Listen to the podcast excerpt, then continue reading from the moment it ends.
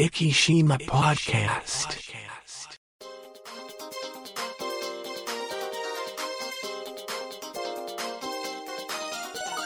この番組は、イキのちょっとしたニュースを Facebook 上でお伝えしております。生島 Facebook ページの管理集団、IKIs11 が制作、配信し、イキの最新ニュースやゲストトークをお伝えいたします。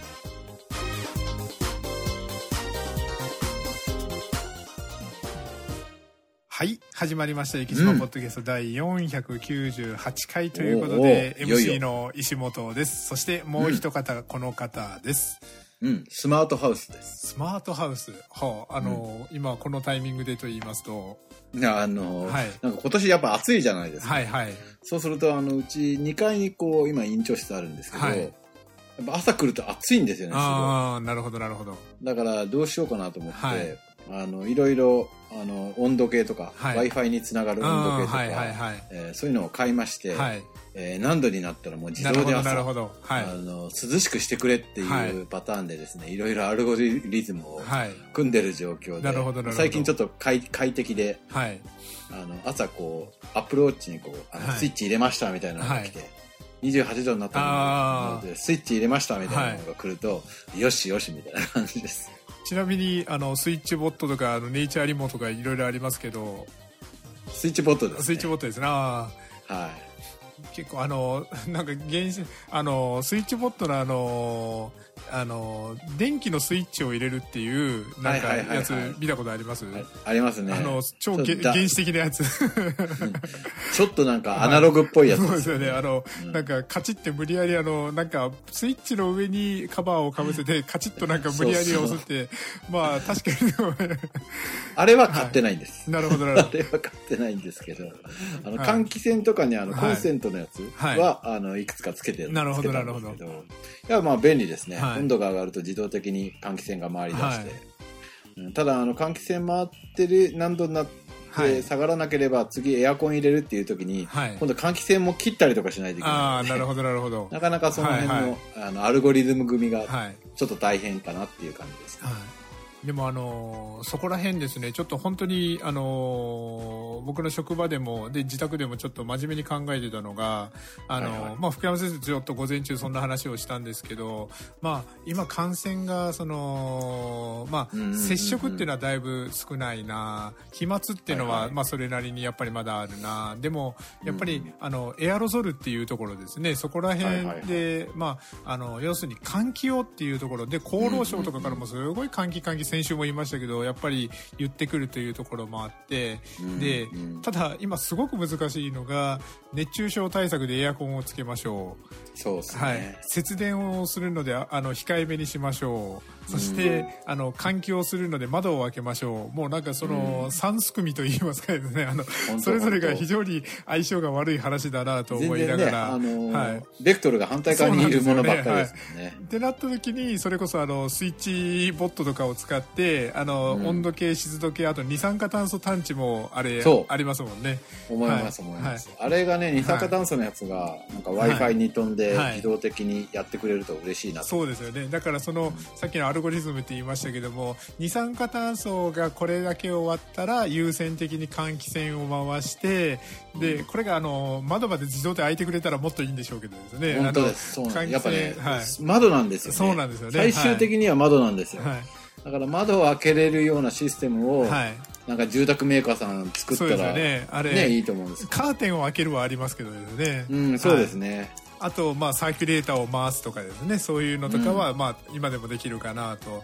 でそれで温度がこれぐらいになったらちょっと環境を弱めて今度はあの温度を下げてとかですね。なんかそこら辺のアルゴリズムで。であの優先順位をつけて、まあ最重はいはい。今はコロナだから最優先はあのまあ、あの換気かなとかですね。そんな感じで、うん。あのそそういうのも自動的にやってくれたら便利だなっていうのがね。まあね、はい。あの、えっと、スイッチボットははい。IFT とも連携できるんで、ああなるほど。もしもしその辺を、ね。はい。うん使えればね。まだちょっと、あの炭酸ガスのやつが出てないのあでいろんなのがつながると面白いあでしょそうですね。はい、うん。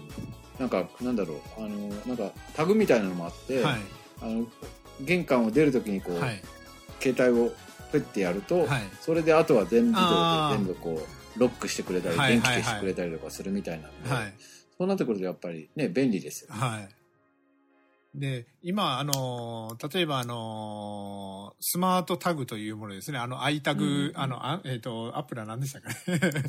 あのはい、あの、もありましたけど、あの、今、AirPods とかを、はいはい。と離れたら、iPhone が離れたら、あの、まあ、AirPods あそこに置きっぱなしですよとか通知が結構来たりとかするんですけど、あの、あれ、切ったら切ったで通知が当然来なくなるわけですけど、ちょっと心配だな。うん。でも切らなかったら切らなかったで、常に AirPods の近くにいないと、あの、ちょこちょこちょこちょこ、であのジョギングとかしてて、AirPods 以外の、僕はあの、走ってる時に耳をなるべく開けるように骨伝導のイヤホンで走るんですよね。で、防水のやつ。で、から AirPods は置いていくんですよね。そしたらもうあの、走ってる最中に AirPods があそこに置きっぱなしです あの、何度も何度も通じに来たりとか。あそこら辺なんか、あ、あ、思い出しました。エアタグですね。エア AirTag ねはい。エアタグ、あの、はいあのあれ、そういえばあれでしたね。はいえっとパトカーにつけたやつとかいたっていうああ、なんかありますよね。はい。ありましたね、はい事件ね。あそこら辺、あの、まあ、当時から、あの、エアタグが出た頃からなんか悪用されないかっていうけど、まあ、まあまあそうですよね。何でも悪用しようと思ったらやっぱり結構悪用はされるのかなとそうそうそうそうなんね。ですはい。まあ、よく言われるね、はいネットがなんとかとか言う人いるけど、はいね、電話だってね、悪用しようと思えばねそうなんですよねいたずら電話とかできるわけだから。まあ何でもそうですよね。ファックスとかだってですね、いたずらじゃなくても、あの、もうすでに悪用されてるような、あの、広告、あの、広告とかですね、そういうのもいっぱいありますけどね。ファックス DM こそムカつくものはないですね。はいお前らふざけんなよっつって。あの、あんまり送ってくるやつ、社長出せっつって電話かけたことあります。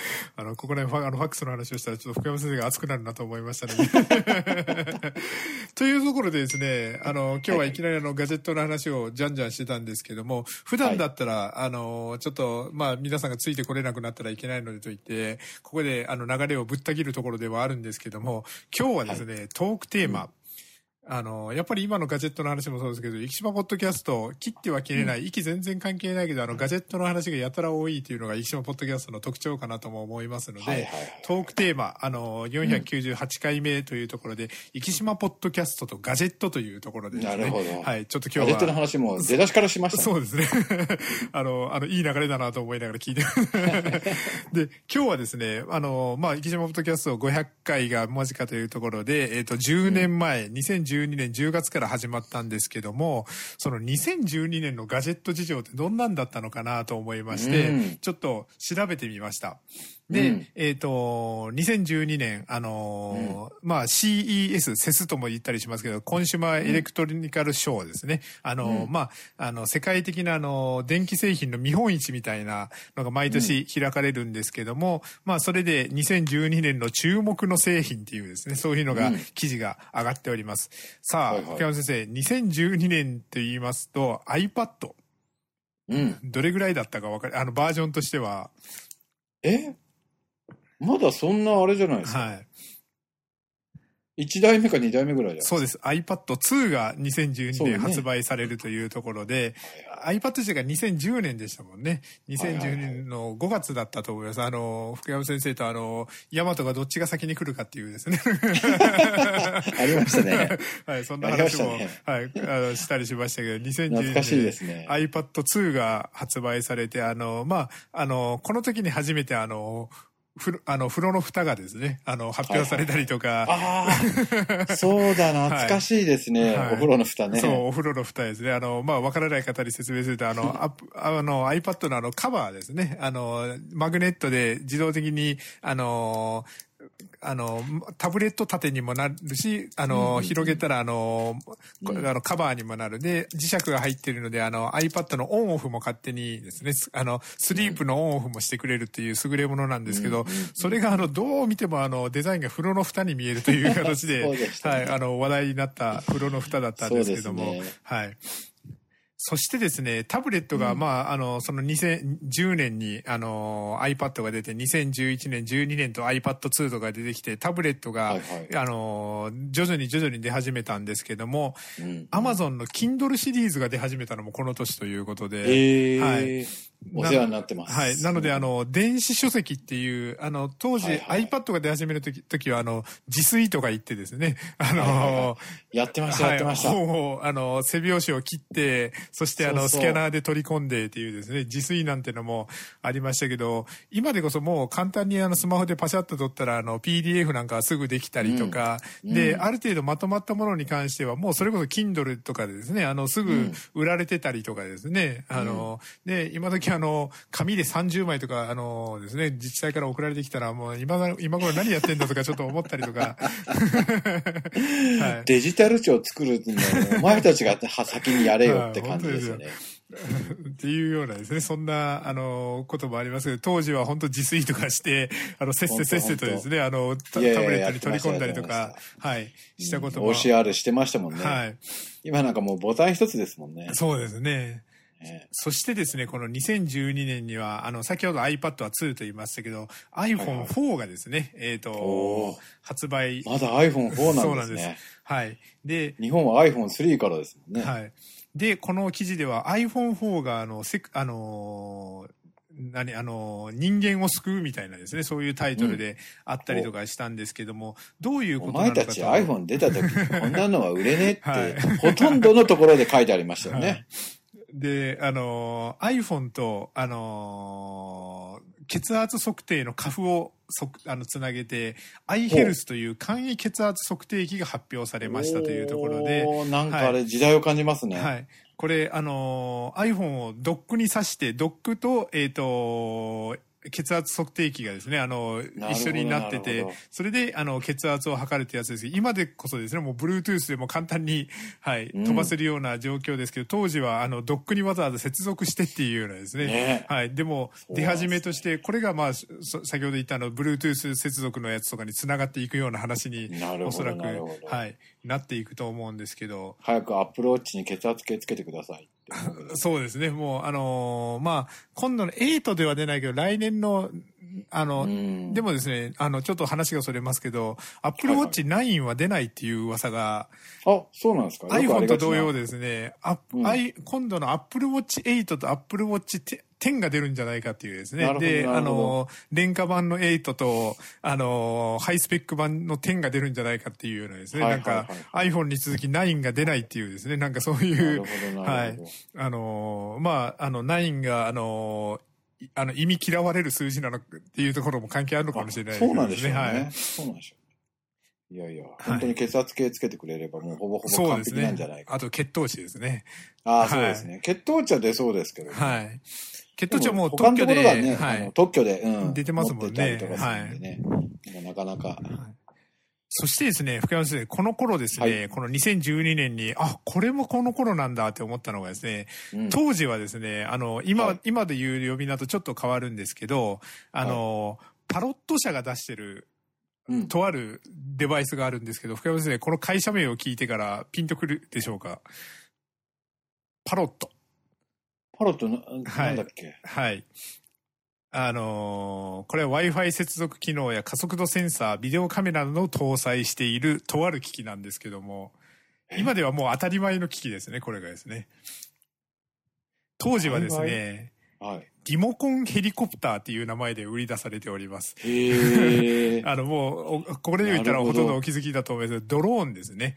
あの、はいはいはいパロット社の AR ドローンという商品なので、ドローンってもともと、あのーこのパロット社のあの商品名から始まってますもんね、確かですね。そうなんだ。はい商標登録してなかったんですよ。はい。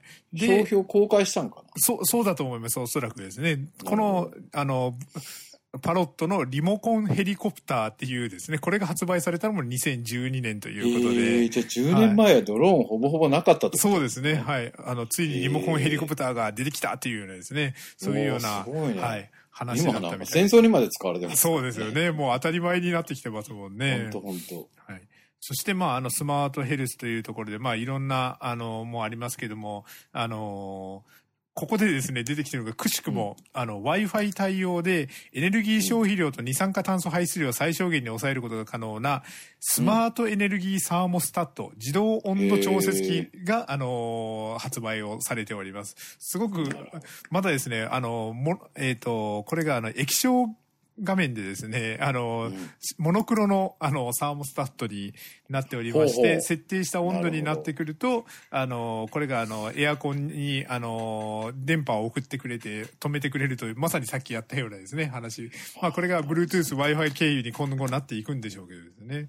10年ってすごいですね。そうですね、はい。ねでもなんかこの年ですね、見てたら面白いのが、今の基礎となるものが結構出てる年なんだなとですね。なるほど。はい。10年経ったらもう世間に普及するんですそうですね。はい。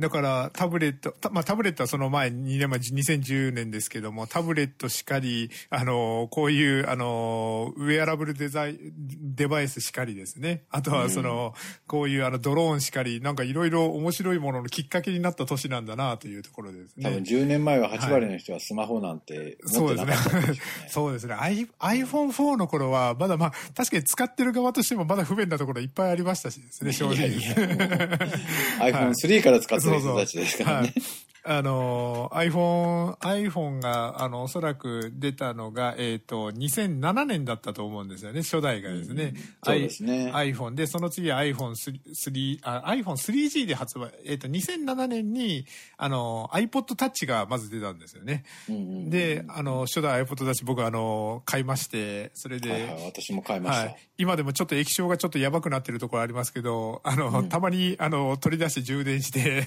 ああそう素晴らしいあの、音楽を聴いてみたりとかですね。あのなるほど。あの、まあ、あの、博物館の飾りになあ、ってまなるほす。ど。たまに思い出す時に充電してみたり。僕はあの、初代 iPad に関してはですね、今あの、はい NHK 時計を、あの、はいおーで懐かしい現役で使えるんですよ。へで、え。それであれ、便利なのがですね、時報も鳴るんですよ。ポッおポッポーンってですね、時報が鳴るもんですから、あの、まあ、仕事してたら、あ、11時かとかですね、12時かっていうような、なはい。あれ、あの、僕のデスクの目の前に、あの NHK 時計として iPad はまだ現役で、はい、活躍をしております。まあ、あの頃ね、なんかあんまりこう技術は進んでなかったけど、はい面白いアイディアのものがいっそうぱいですよね。ありましたよね。だから本当先ほどの話じゃないですけど、本当あの、今の、あの、デジタルガジェットのあの、基礎となるような、うんあの、この2010年、11年、12年っていうのは、いろんなものがうん出てたのかなとですね。うんはい。というところで、まあ、いろんなガジェット、2012年のガジェット事情なんかを紹介しましたけども、はねい。あの、まあ、さすがに、あの、一緒もポッドキャストは、あの、逸脱しすぎてるところも ある気もしますので、そろそろちょっと戻ろうかなとも思うんですけども、どはいはい。そんな、あの、10年前のガジェット事情ニュースがないんだな。でも、こんなのを駆使しながらですね、当時、あの、ポッドキャストいいんじゃないかと思って、ちょっと始めてみて、ねはい。で、それなりに、あのーまあ、今でもですね、あの、500回を目指して続いてるというところで、はい。うんというところで、500回に向けてまた、生島ポッドキャストと何々というですね、あのーうんトークテーマ、実を言うともう次回は決まってるんですけども、ちょっと福山先生にはギリギリまで秘密にしとこうかなという。次回もます499です、ね。はい、499なんです。はい、というところで、はい。で、でニュースの方にちょっとそろそろさすがに行こうかなと思うんですけども、はいはい最近ニュースになると急にトーンが落ちる生島ポッドキャストですけども、あの、今日はちょっといくつか見つけてきました。まずは、生新聞さんの、あの、先週ですね、えっ、と、8月の、えっ、と、5ですね、5に、あの、あの、発行された分から、えっ、と、人面石クッキーに新しい味が出ましたよと。うん。夏季限定ミネラル5選ということで、はい。ということで、あの、この写真が今出てるんですけども、人面石クッキー、あの、まあ、まさに石っていう感じのあの、グレーのものから、あの、爽やかなあの、レモン色みたいな感じのやつ、で、まあ、クッキーっぽい色のやつとですね、あの、5色の人面石クッキーが、あの、ミネラル5選が、えっ、と、夏季限定販売をされましたということで、1枚ずつ5枚入りの1050円、9月まで販売されますというところで、人面石クッキー、あの、ご知らない方に一応説明しておきますと、まあ、反応辻遺跡から出土した国の重要文化財人面石をほぼ原水台で再現した人面石クッキーということで、一国博物館の土産品の定番となっておりますということで、はい、このミネラル5選と先ほどから言ってますけども、えっ、と、小麦粉、古代米の粉で卵、塩などの生産の材料を使用して夏にぴったりの醤油味、うん。和三盆味、うん。黒糖味。豆味、うん。黒ごま味の5種類を一箱にまとめたというところで、はい、あの、食べてないので、あの、味の違いはさっぱりわかりませんけども、はい、あの、そういうちょっと5色のカラフルなですね、人面石クッキーが出てるということですので、ぜひ一国博物館に行かれた方は買われてみてはいかがでしょうかと、はい、うん。思っております。というところで、次のニュースはですね、こちらはあの、KTN、長崎、はい。えっ、と、テレビ長崎放送のニュースなんですけども、これ福山先生ももうご存知じゃないかなと思うんですけども、うん。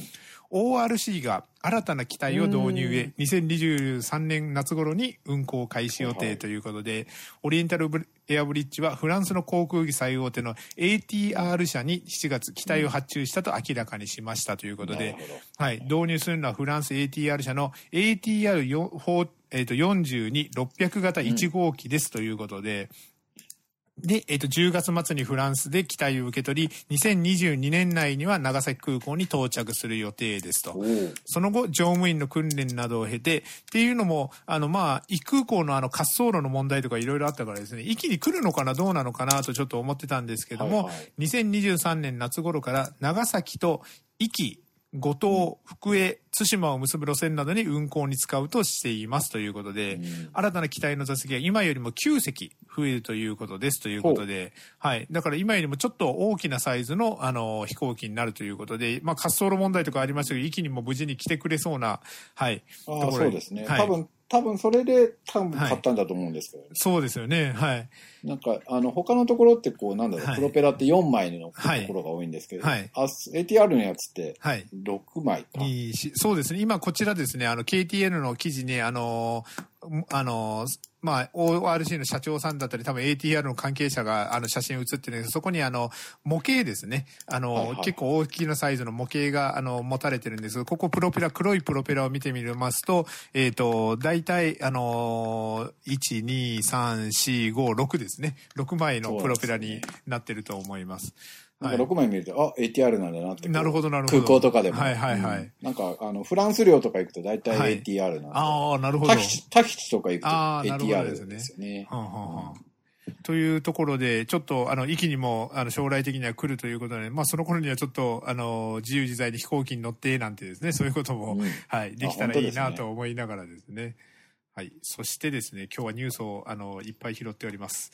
えっ、と、まだ、ちょっと、壱岐新聞さんの8月8日、えっ、と、5日号にちょっと戻ろうと思うんですけども、SDGs 対話会が始まる循環型社会、マッチングアプリ構想続々というところでうん。出てるんですけど、まあ、あのー今までもですね、あのー対話会から出たアイデアで、スーパーでの期限が迫った食品の購入を促す食べてほしいるとかですね、あと、うん。テレワークセンターなんかもここから、あのー実現しているということうんうんうんらしいんですけども、えっ、と、こちら循環型社会を目指して竹を使った製品や仕事を求める人と人手を求める人のマッチングアプリの開発などを提案したっていうんですけども、あの、まあ、あの、こういう、あの、求人のマッチングアプリも、まあ、まあ今いろんなサイトとかもありますけど、僕は本当にあの、なんでしょう、息の、あの、まあ、よくあの、お見合いイベントとか婚活とか、あの、マチコンとかいろいろあったじゃないですか。もう今あんなんに金かけるぐらいだったら、あの、息の、あの、マッチングアプリで、それを利用して、あの、うんカップル成立で結婚したら、ちょっとあの、特典がついてくるとかですね。なんか、なるほど。そういうマッチングってそっちのマッチングなんでそうですすね。あの、仕事のママッチングとかじゃなくて、そっちのマッチングなんでというのも、なかなか息、あの、婚活っていうのがですね、ちょっと、はいはいはい。なかなか、特にこのコロナ禍で、いろんなところに行ってとか難しい方、来てもらうっていうのは難しい中で、今、はい。なかなか難しいですよね。はい。恋愛するのもね。そうですよね。うん。特にあの、もう2すぐなんかこうね、い、ろんな、はい。あの問題になるので、はい。なかなか、は大変だろうなと思いますけど。2年前の本当コロナがぜあの入り始めた頃とかはもう恋人が半年間会えないとかですね、ああ、はいありましたね。はい、そんなこともあったりですねあの、うんしましたけどもまあそういうようなちょっとなんかこういう、まあ、恋人同士もそうこういう求人もそうですしなんかいろんなマッチングアプリ、それこそなんか息のあのまあでもですねなんかごったにみたいなマッチングあのアプリとかを作らせると下手くそなアプリを作ったりとかする はいあのそこはある程度まあ、よくありがちなね。いなんか仕事のマッチングとか欲しいですよね。はねい。なんか、あのイキリーチとか言いながら作そう。ってもらって。はい。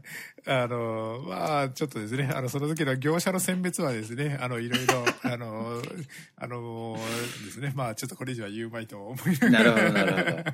某ね、はい。えーいろんないね、ろんなありますからですね。クソクソアプリ作ったみたいな。はい、そんなありますから、まあ、いいところに頼んでいただけたらいいのかなと、はい。はい。思っておりますというところで、えっ、と、ニュース、あ、あの、ニュースがニュースになると思いのがトントンとすみますね。えっ、と、そしたらですね、続きましては、えっ、と、あ、えっ、と、こちらは、まあちょっとなんか、息も、なんか、今回息でニュース調べたら、ちょっとまあ、あの、いろんな事故とかのニュースとかもですね、なんかあのショベルカーがとかの話だったり、ちょっとイルカパークでなんか、ちょっと軽あ損、ー軽損がとかですね、なんかそんなうん。話。あれ大丈夫夫なんですかね？いやー、そういう軽損って、あの、書いてたからですね。で、プカーと浮かんでたとか、まあちょっとラジオでこんな言うのもなんですけど、だから結構大事だろうなとはちょっと推測はするんですけど、ちょっとねイルカパークのホームページとか見ても何の詳細も書いてなかったから、ちょっと全然わかんないですけどですね。えっ、と、いにしえの扉を開く、神秘とロマンの旅、生島ということで、これあの、産経新聞の記事になります。えっ、と、産経新聞主催の島旅ツアーがですね、あのーこれが、えっ、と、7月の記事で6月に行われてたというところで、そこに同行された記者の方の記事ということになります。で、うんえっ、と、隣の対馬と並ぶ国境の島の一つだというところで、えっ、と、深江田原の紹介だったり、古墳群の紹介だったりとかですね、あの、ツアーの方では総六古墳の方に行かれたそうなんですけども、はい。あのーこれ僕知らなかったんですけど、あの、全長11メートルの横穴式石室には、ゴンドラ型の船の宣告画が壁に書かれているこれは、死者を黄泉の国へ乗せていく意図があるのではと推測されていると。あ本当に？あのそうそう。あのあの絵そういう意味だったのかなと、僕もちょっと、あの、はい。あとは、あの、天の一つ柱の話だったりとかですね。あの、原稿の話、あの、ど息のモンシャン・ミッシェルという、あの、小島神社の話だったりとかですね。うんそういうような記事が載ってますというところで、まあ、あの、こういうふうに、あの、徐々に徐々に、あの、旅行ツアーとかもですね、まあ、ちょっと今コロナがまたっていうところはありますけども、ね。はい。あの、息改めて、最近ですね、あの、ウルトラマラソン、はいですね、あの、向けてちょっと本格的に練習し始めて、あの、ダダモネさんとか今回はしごだからすごい練習してるみたいですけど、はい、あの、はい、あの、ちょっと今、13週毎年チャレンジをしてて、この3週目が終わって4週目に今から入るところなんですけど、ここまでちょっとパーフェクトはいで頑張る中で、ちょっと道路を走ってて気づくのがですね、うん。あの、まあ、ウルトラマラソン名物っていうのが1キロごとに、あの、学生さんたちが作った上りが立つんですけども、そこにですね、あの、目印が、あの、白のペイントがあるんですけど、まあ、雨とかでもうどうしても流れてしまっても完全に消えてしまってるところとか、はいはいあの、僕はあの、コースを1キロごと全部覚えてるので、大体この辺この辺って、だからわかるんですけど、普通に探してたら見つからないよねっていうような感じになってたんですけど、今ですね、あの、特殊なテープでですね、今、1、はい。2、3っていう感じで、道路に100キロのポイントが全部今書かれてるような状況になってます。そうなんですね。はい。なので、ちょっと僕最近あの、ロングランをした時はですね、今日はここからって言って、あの、ツイッターとインスタで、生きウルトラマラソンのあの、ハッシュタグをつけて、あなるほの、今日61キロ地点、昨日は61キロ地点を取ったんですけど、61キロ地点。で、61キロ地点から見える景色はこんな感じですよ、みたいな感じへで、ーあの、ちょっと、あの、ひっそり一人でやってたんですけども、はい。そんな感じで、ちょっと今、生島、あの、ウルトラマラソン走りたいな、コース走りたいなって方はですね、地面をよく見てたら、そういうポイントとかもありますのでお、そうなんだ。知らんかった。なんか走ってたら参考になるのかなと。で、あの、おそらくですね、あの、福山先生が、あの、今、ウォーキングを、あの、はい。されていると思うんですけども、福山先生のウォーキングコースがちょっといまいち判明しないところあるんですけど、リックの前とか通りますか、通ります、はい。そしたらですね、リックの道向かいで、あの、ガードレールがあるあたりがありますね。で、なるほどガードレールがあって、あの、ちょっとあそこ、えっ、と、ちょっとガードレールの裏っ側にアスファルト舗装されてるところがありますけども、はいはいはいあそこに入るか入らないかのところに3っていう数字が多分あると思いますので、よかったら探してみていただけたらなと。確認してみはいます。。というところで、気がついたら時間が来ましたというところで、知りきれのもんですけども、これで、ひどまポトキャスト終わりたいと思います。生島ポッドキャスト。この番組は、生島 Facebook ページの管理集団 IKIs11 の制作配信にてお送りいたしました。生島 Facebook ページに興味のある方は Facebook 上で「生島」と検索していただきページ内にて「いいね」を押していただけたらと思います。Facebook をされていない方でも Google などの検索サイトにて「生島」と検索していただくと「生島 Facebook という検索結果が出てくると思いますのでそちらからアクセスしブックマークに入れていただけたらと思います。それではまた来週。